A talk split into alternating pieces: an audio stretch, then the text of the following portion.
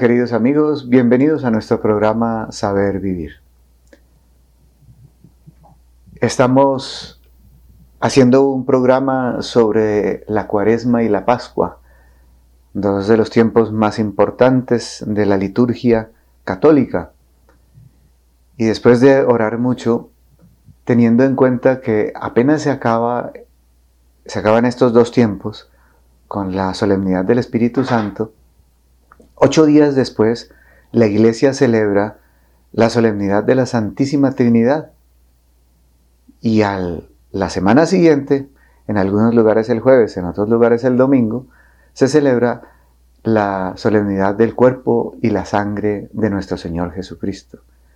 Como estas dos solemnidades, junto con la del Sagrado Corazón de Jesús, dependen en el tiempo de la Pascua y por lo tanto de, los tiempos de Cuaresma y de Pascua, me pareció muy oportuno para el crecimiento espiritual nuestro que habláramos de estas dos solemnidades tan importantes. En primer lugar, la de la Santísima Trinidad, que trataremos el día de hoy, y dentro de ocho días, el Santísimo Cuerpo y Sangre de nuestro Señor Jesucristo. Sean pues bienvenidos. Música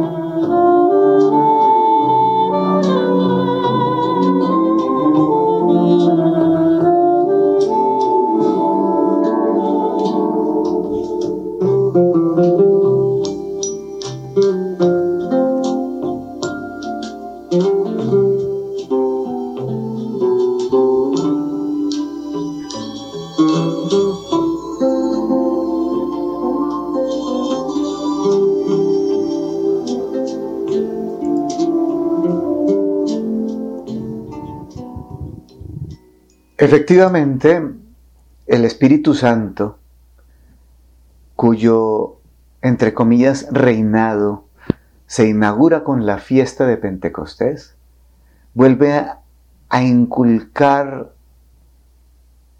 a nuestras almas en esta segunda parte del año que va desde la Santísima Trinidad hasta el Adviento, lo que Jesús nos enseñó en la primera, que va desde el Adviento hasta la Trinidad.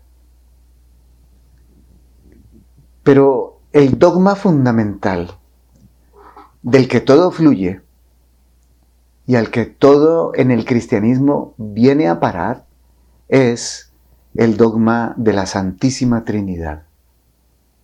De ahí que después de haber recordado uno tras otro en todo el curso del ciclo a Dios Padre, autor de la creación, a Dios Hijo, autor de la redención, y a Dios Espíritu Santo, autor de nuestra santificación, la iglesia, digámoslo así, nos incita hoy a considerar y a adorar rendidamente este gran misterio que nos hace reconocer y, adorar a Dios en la unidad de una naturaleza y en la trinidad de las personas.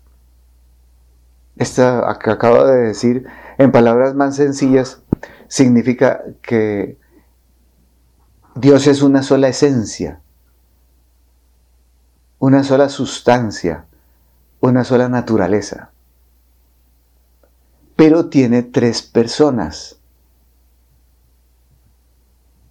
Por eso se dice unidad de naturaleza y trinidad de personas.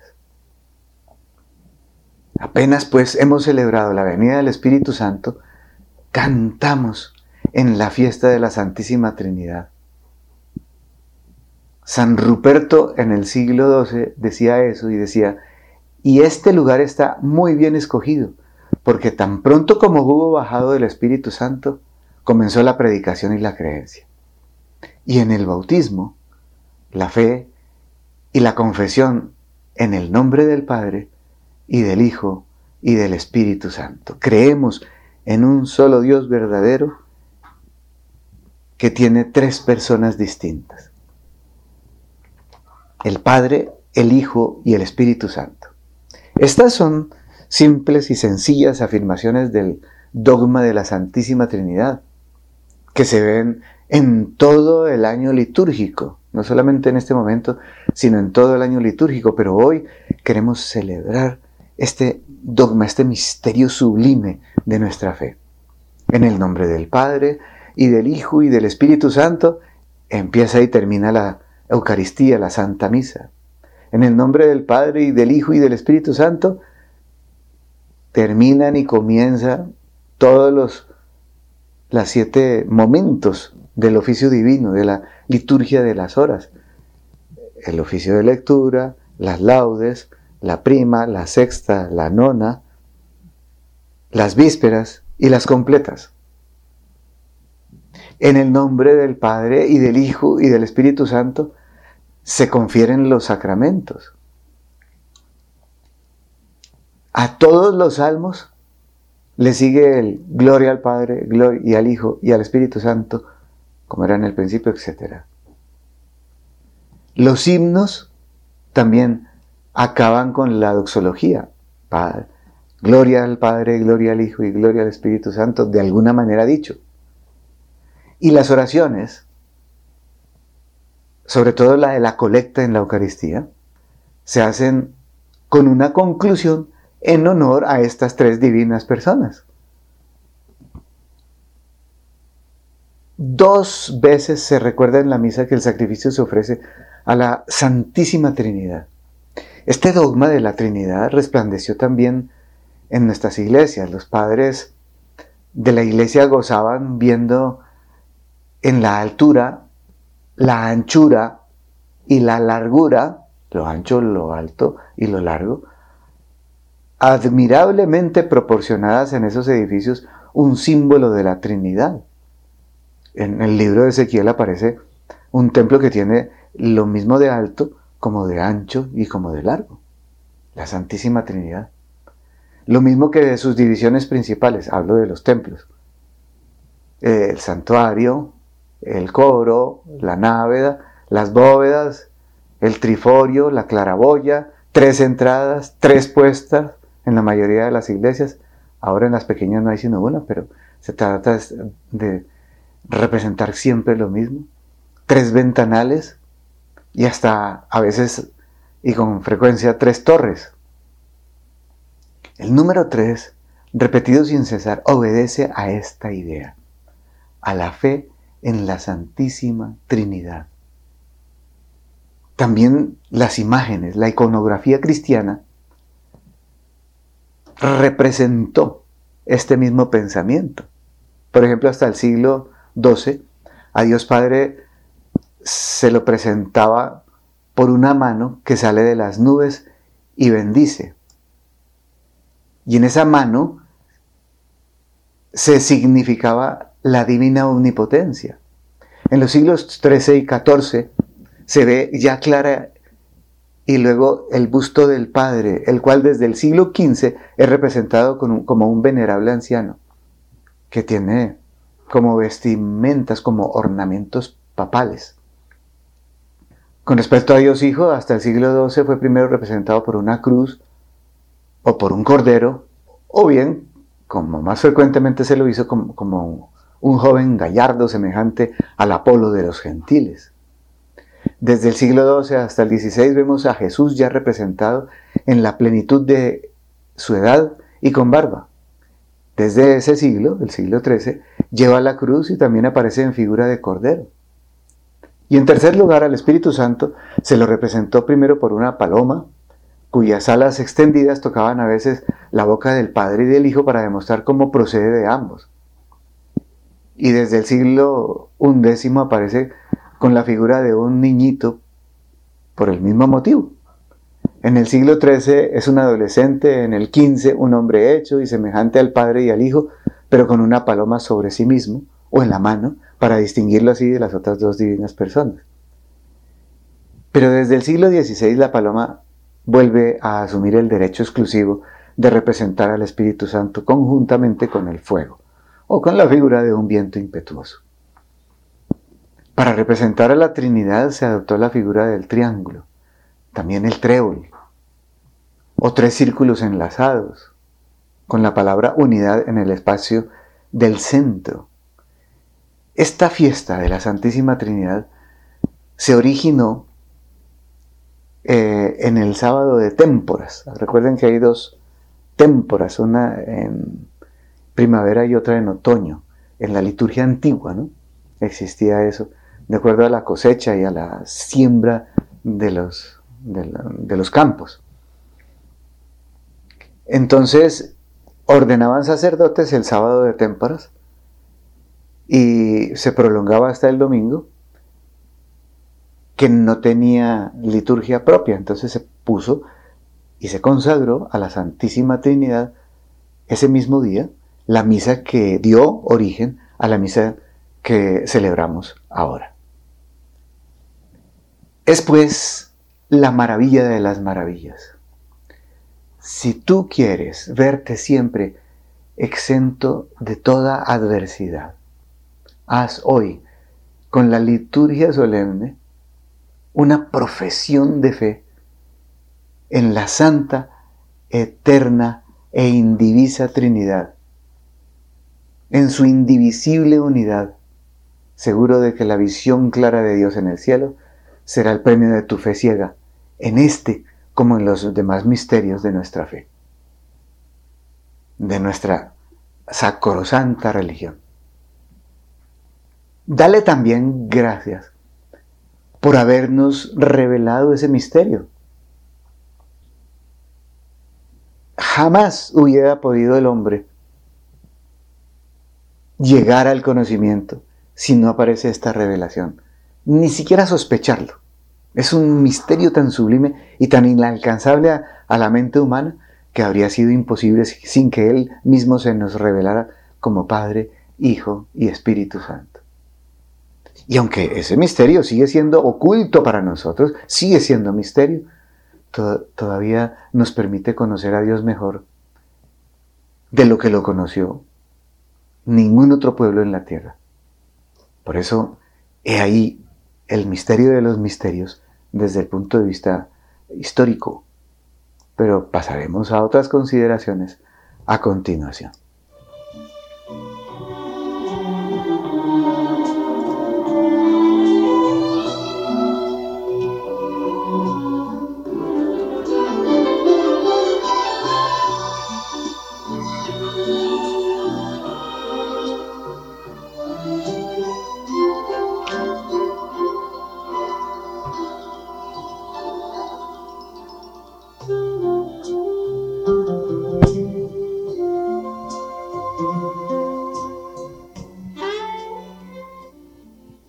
Decíamos hace un momento que nuestro Señor quiso revelarnos su misterio parcialmente, quizá porque sea incapaz el ser humano de concebirlo aunque se lo expliquen profundamente, quizá por la diferencia enorme, infinita entre el Creador y la criatura, que lo hace incapaz de semejante misterio.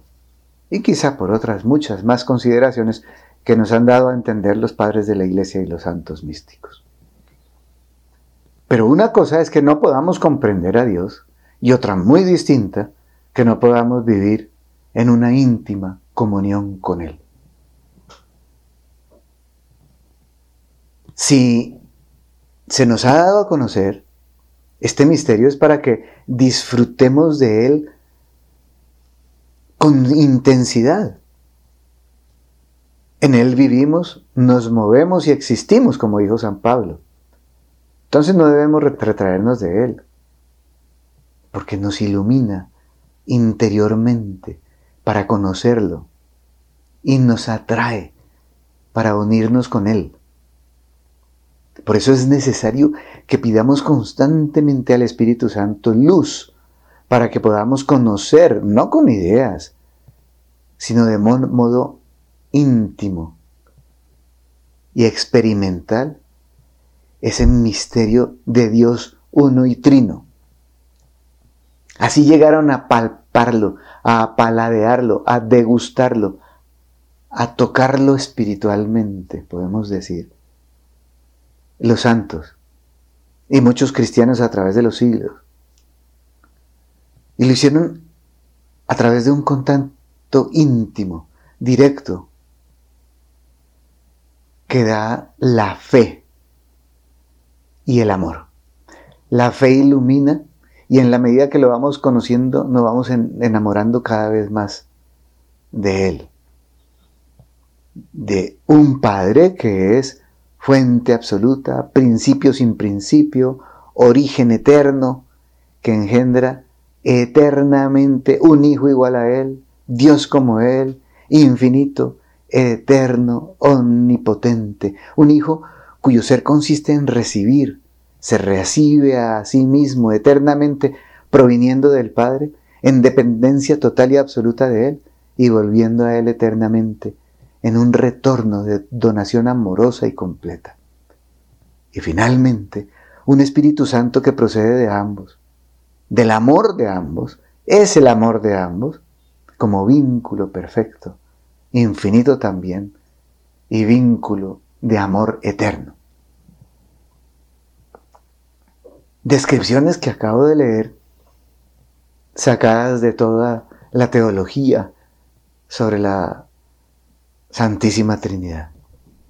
Y esta es la fe cristiana, la que tú y yo profesamos en el credo. No podemos vivir al margen de esta realidad. Si nos relacionamos con Dios de una manera que no sea genérica ni impersonal, sino verdadera, auténtica, real, sabiendo que estamos por la fe frente a ese Dios Padre, Dios Hijo y Dios Espíritu Santo, que es solo amor, pero que a la vez es omnipotencia y a la vez es perfección absoluta y a la vez es misterio inalcanzable para el ser humano, poco a poco Él dejará un resquicio, una entrepuerta, una rendija a través de la cual podamos dejarnos penetrar, porque no es penetrar nosotros, no es nuestra fuerza, sino dejarnos penetrar de ese misterio para irlo conociendo. La palabra conoscere, que viene de C-O-G, cognoscere, viene de coger, de asir, de agarrar, de tomar para sí. Y, de eso se trata, de tomar para sí la Santísima Trinidad. Porque la Santísima Trinidad lo quiere, porque Dios lo quiere. Porque fuimos hechos para eso. Para tantear, paladear, espiritualmente hablando, el amor del que fuimos creados. Es importante que siempre te permanezcamos conscientes de que cuando el Padre engendró al Hijo, allá en la eternidad, antes de todo, donde no hay tiempo, fuimos precreados nosotros antes de ser creados aquí en el tiempo, con un cuerpo y un alma. Precreados en el amor, desde el amor, para el amor. Cometimos el error del pecado original y nuestros pecados personales y por eso estamos tan alejados de Dios y nos cuesta tanto trabajo comunicarnos con Él en la oración y tener una íntima relación de amor con Él pero Él mismo viene en nuestra ayuda para deshacer de nosotros todos los impedimentos que nos dejó el pecado y nos faculta para llegar a ese contacto íntimo con Él. Y descubrir las maravillas de las maravillas. Fuimos bautizados en el nombre del Padre y del Hijo y del Espíritu Santo. Y ese bautismo nos pone en una relación personal con cada una de las personas divinas. Nos ha configurado con Cristo como hijos del Padre. Nos ha configurado como templos del Espíritu Santo. Ahí están las tres personas. Vivir de otra manera, aislados de esto, es decir, vivir no conscientes de esto que estoy diciendo, nos desnaturaliza y nos despersonaliza. Voy a confiarte algo que suelo hacer desde hace muchos años. En la oración suelo representarme al, Espíritu Santo, cuya fuerza me une al Hijo que está dentro de mí. Y veo cómo el Hijo y yo nos fusionamos por la fuerza, es decir, el Espíritu Santo nos fusiona y así yo puedo ser con Cristo, alabanza y gloria del Padre celestial que está frente a mí y para el cual hago todo como, como, lo hizo Cristo aquí en la tierra, fusionado a Cristo por el Espíritu Santo para la gloria del Padre. Y la gloria del Padre exige además la salvación de todos mis hermanos. Para poder vivir este misterio tan profundo, tan insondable, me cojo con mi mano derecha de la Virgen María, detrás de la cual están todos los ángeles, los serafines, querubines, tronos, dominaciones, principados, potestades, virtudes, ángeles, arcángeles. Y en la otra mano, la izquierda, con esa cojo a San José, el santo por antonomasia, detrás del cual están todos los santos de mi devoción y todos los demás santos de la iglesia, para que intercedan por mí y yo pueda permanecer en esa fusión de amor con el Hijo, haciéndolo todo para el Padre. Y pretendo, no lo logro, no lo logro, lo confieso, pretendo durante el resto del día vivir así ha sido de las manos de ambos y con la conciencia de que estoy en Cristo por el Espíritu Santo, viviendo para el Padre, trabajando para el Padre, desplazándome de un lugar para otro, para el Padre, predicando para el Padre, para que la gente se enamore de la Santísima Trinidad y quede suspendida en ese amor como viviendo un pedacito de cielo. Porque Él regala esas experiencias que se llaman experiencias místicas. Thank you.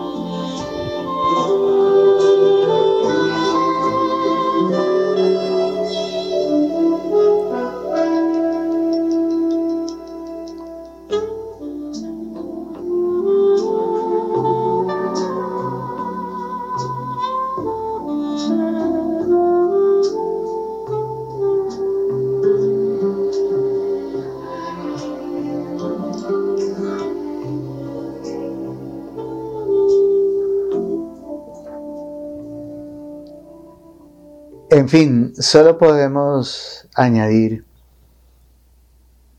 que no podemos vivir auténticamente sin mantener y acrecentar nuestra unión con Cristo por la fe,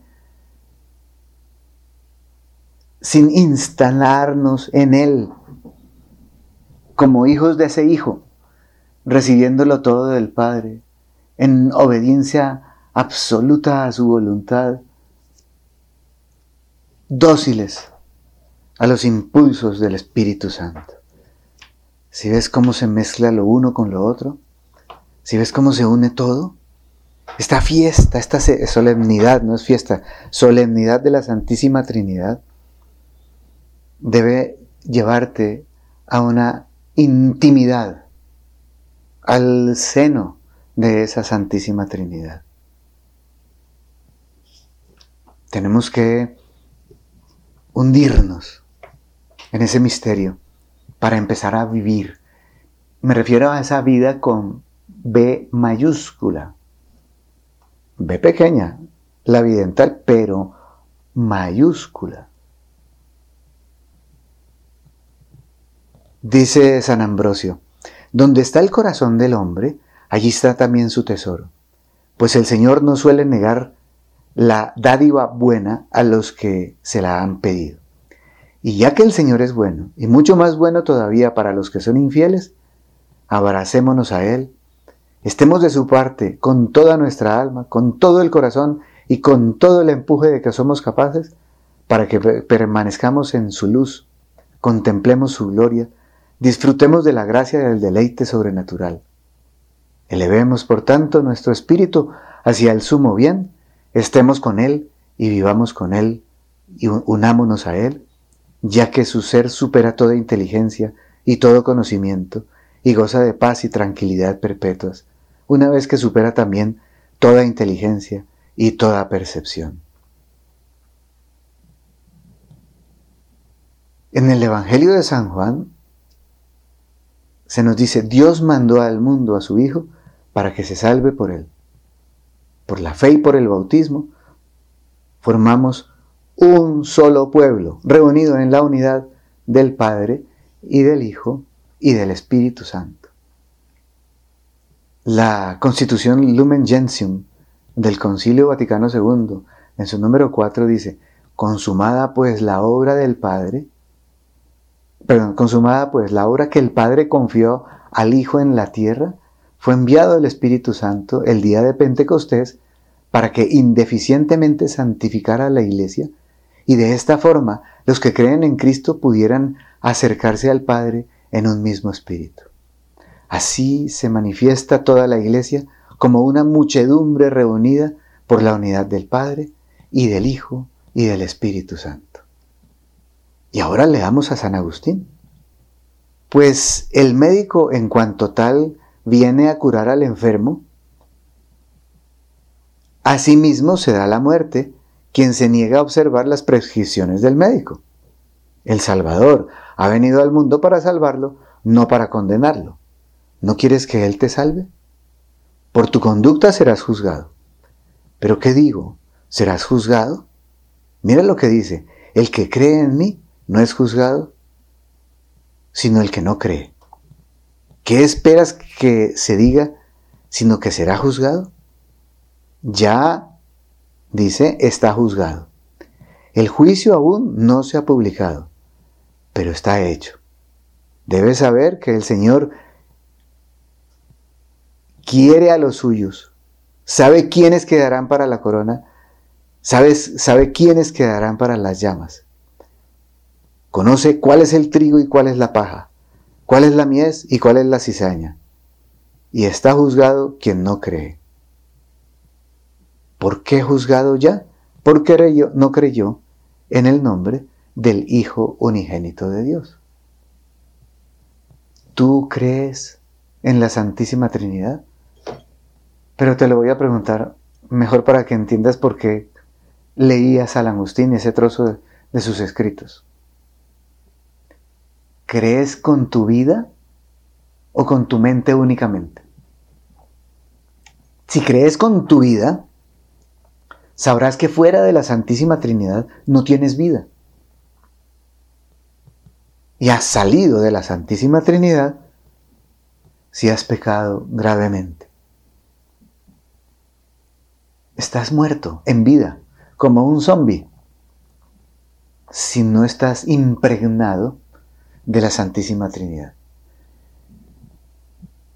El Padre, el Hijo y el Espíritu Santo, nos lo ha enseñado la Iglesia desde tiempos inmemoriales, viven dentro de ti desde el bautismo, en forma de semilla al comienzo, pero que tú puedes hacer crecer. Ese ese dogma se llama la inhabitación trinitaria. Allá adentro están. Por eso es que San Juan de la Cruz dice, hay que ir al centro del alma, a la sustancia del alma, porque allá es donde los encontramos. Con ellos es con quienes nos relacionamos para crecer espiritualmente, para que Él crezca en mí y yo disminuya a mí mismo y finalmente pueda gritar con San Pablo, es Cristo quien vive en mí. Y como donde está Cristo está en el Padre y el Espíritu Santo, es toda la Santísima Trinidad la que reside en mí. Pero esto no en teoría, sino en la práctica, que se note en tus palabras, que se note en tus actitudes, que se note en tu mirada, que se note en tus reacciones cuando te ofenden, cuando te maldicen, cuando, cuando te elogian. Por ejemplo, cuando te elogian, ¿te engríes? Es porque no eres consciente de que dentro de ti vive la Santísima Trinidad, infinitamente más grande que tú. Por eso Santa Teresa llegó a decir, lo chico entra en lo grande. Eres tú quien vive en ella, no ella quien vive en ti, decía Santa Teresa. Como esto es un misterio, podemos hacer ambas lucubraciones. Es ella quien vive en ti y tú quien vives en ella. Pero que se note, que se note por fuera. Ven, ven cuando hablan contigo al Padre, al Hijo y al Espíritu Santo, al amor trinitario. ¿Lo notan? ¿O te dejas llevar por tus emociones, por tus iras? Que se te note que por la mañana, cogido de la mano de la Virgen y de San José, consciente de que el Espíritu Santo te fusionó a Cristo y que estás haciéndolo todo para el Padre, si vives así, si permaneces así durante el día, que te confesaba yo que no lo logro, no lo logro todo el día, llegarás a ser santo. Llegaré a ser santo. Todo depende de que te dejes guiar por esas tres divinas personas y que viva el Espíritu Santo en ti, que ame contigo, que tú luches por la salvación de todos con Cristo y que tú crees y recrees con el Padre una nueva humanidad y la nueva Jerusalén de la que nos habla las Sagradas Escrituras. Sé pues instrumento de la Santísima Trinidad, para tu propia santificación y para la santificación de los demás.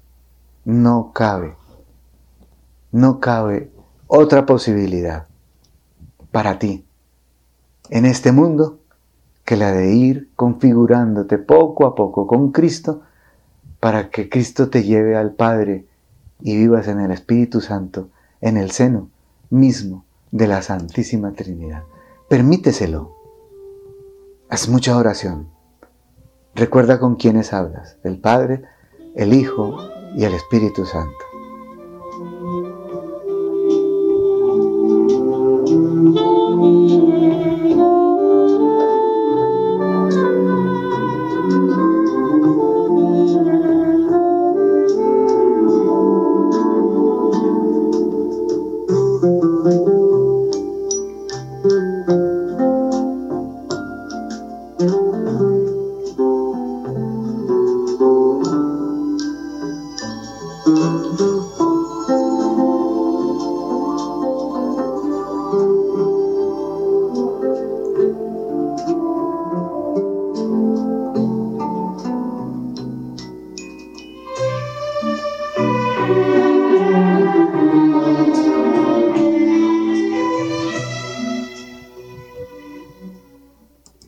Céntrate, concéntrate, no mires para afuera, tanto, no, no tanto por lo menos.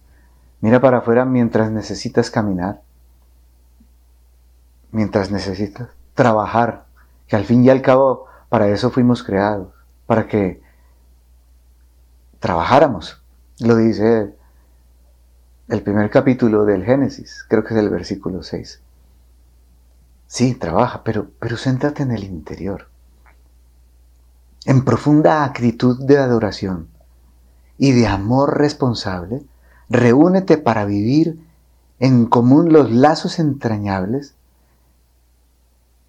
que nos vinculan a este misterio de la vida íntima de Dios, Padre, Hijo y Espíritu Santo, para que cobremos conciencia de nuestra condición de criaturas, que por el bautismo fuimos elegidos y consagrados para ser testigos del amor del Padre, coherederos del Hijo y santificados por el Espíritu Santo. Es muy poco lo que la lengua puede decir de este misterio y de la intimidad a la que han llegado los santos, penetrados del pobrísimo conocimiento de este misterio que es la Santísima Trinidad, cuya profundidad es insondable. Pero en la misma medida en que dejes de pensar y te dejes llevar en la oración por la acción del Espíritu Santo, penetrarán en tu alma las tres personas divinas y harán de ti su morada continua su morada perfecta. Deja pues en la oración momentos para que él, ellos penetren en tu alma, guíen tu oración. No podemos decir Señor, Señor sin la fuerza del Espíritu Santo. Así pues que abandónate, déjate llevar. Si estás en gracia de Dios, frecuentando los sacramentos y tratando de unirte a la Santísima Trinidad, y lo repites una y otra vez todos los días, con el tiempo llegará esa experiencia y vivirás como lo hemos dicho tantas veces, como degustando lo que será el cielo, ya aquí en la tierra.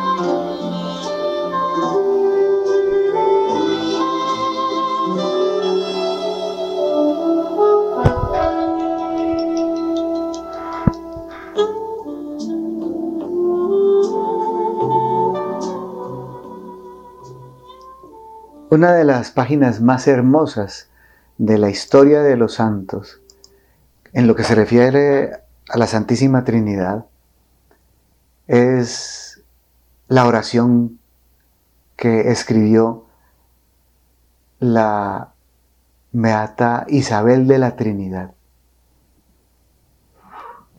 Te recomiendo esta oración, la voy a leer para ti, para que te penetres de los sentimientos de una que llegó a esas alturas místicas con la gracia de Dios, porque se dispuso adecuadamente y porque así lo previó Dios para nuestra edificación. Carmelita descalza ella, la beata Isabel de la Trinidad, escribió esta oración. Oh Dios mío, Trinidad a quien adoro, Ayúdame a olvidarme totalmente de mí para establecerme en ti, inmóvil y tranquila, como si mi alma estuviera ya en la eternidad. Que nada pueda turbar mi paz, ni hacerme salir de ti, oh mi inmutable, sino que cada minuto me sumerja más íntimamente en la profundidad de tu misterio.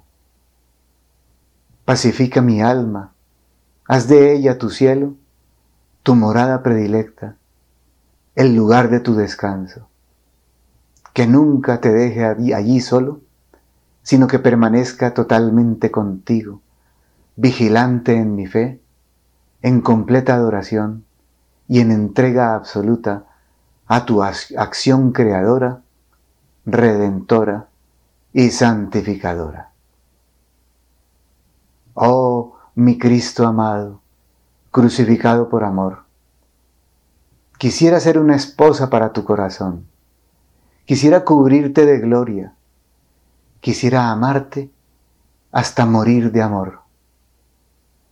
Pero reconozco mi impotencia, por eso te pido ser revestida de ti mismo identificar mi alma con todos los sentimientos de tu alma, sumergirme en ti, ser invadida por ti, ser sustituida por ti, a fin de que mi vida sea solamente una irradiación de tu vida. Ven a mí como adorador, como reparador y como salvador. Oh Verbo eterno, palabra de mi Dios Quiero pasar mi vida escuchándote. Quiero hacerme dócil a tus enseñanzas para aprenderlo todo de ti. Y luego, a través de todas las noches, de todos los vacíos, de todas las impotencias, quiero mantener mi mirada fija en ti y permanecer bajo tu luz infinita. Oh, mi astro creído, fascíname de tal modo que ya no pueda salir de tu irradiación divina. Oh, fuego abrasador, espíritu de amor, ven a mí para que se realice en mi alma como una encarnación del Verbo. Quiero ser para Él una humanidad suplementaria donde renueve todo su misterio. Y tú, oh Padre, protege a tu pobre criatura, cúbrela con tu sombra, contempla solamente en ella al amado, en quien has puesto todas tus complacencias. Oh mis tres, oh mi todo, mi bienaventuranza, soledad infinita, inmensidad donde me pierdo. Me entrego a vos como víctima. Sumergíos en mí para que yo me sumerja en vos, hasta que vaya a contemplar en vuestra luz el abismo de vuestras grandezas.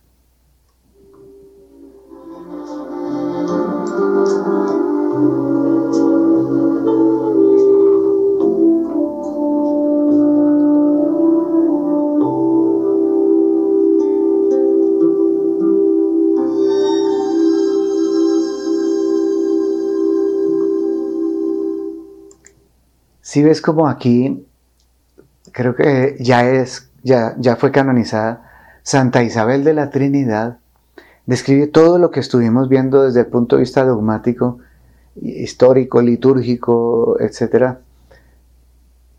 Condensa todo esto en una experiencia personal, auténtica, de encuentro con la Santísima Trinidad. Incluso ves como dice, sumergidos en mí para que yo me sumerja en vos. Lo que estábamos diciendo de la madre fundadora, Santa Teresa de Jesús. Es lo pequeño lo que entra en lo grande. Podemos hacer lo mismo.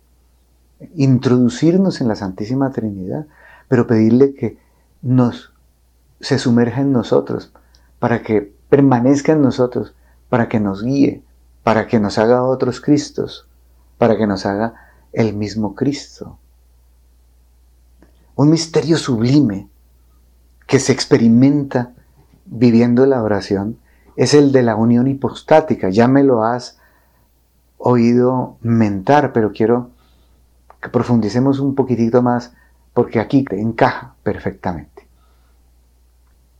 Son tres personas en una misma naturaleza, en una misma sustancia, en una misma esencia digámoslo así, en un mismo ser.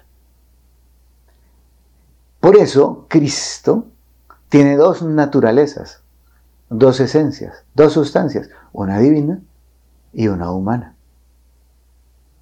Y por eso es que se dice que la Virgen es la madre de Jesús. Y se añade, es la madre de Dios, porque es la madre de uno que es Dios. Son dos sustancias en una persona. Dos, naturalezas en una sola persona. Dos esencias en una sola persona. Pues bien, viviendo esto de la oración de la Santa Isabel de la Trinidad, viviendo esto, viviendo la oración, no recitando la oración, viviendo la oración, experimentando con la ayuda del Espíritu Santo y guiado por el Espíritu Santo, cada uno de nosotros puede llegar a unirse a Cristo de una manera tal que haya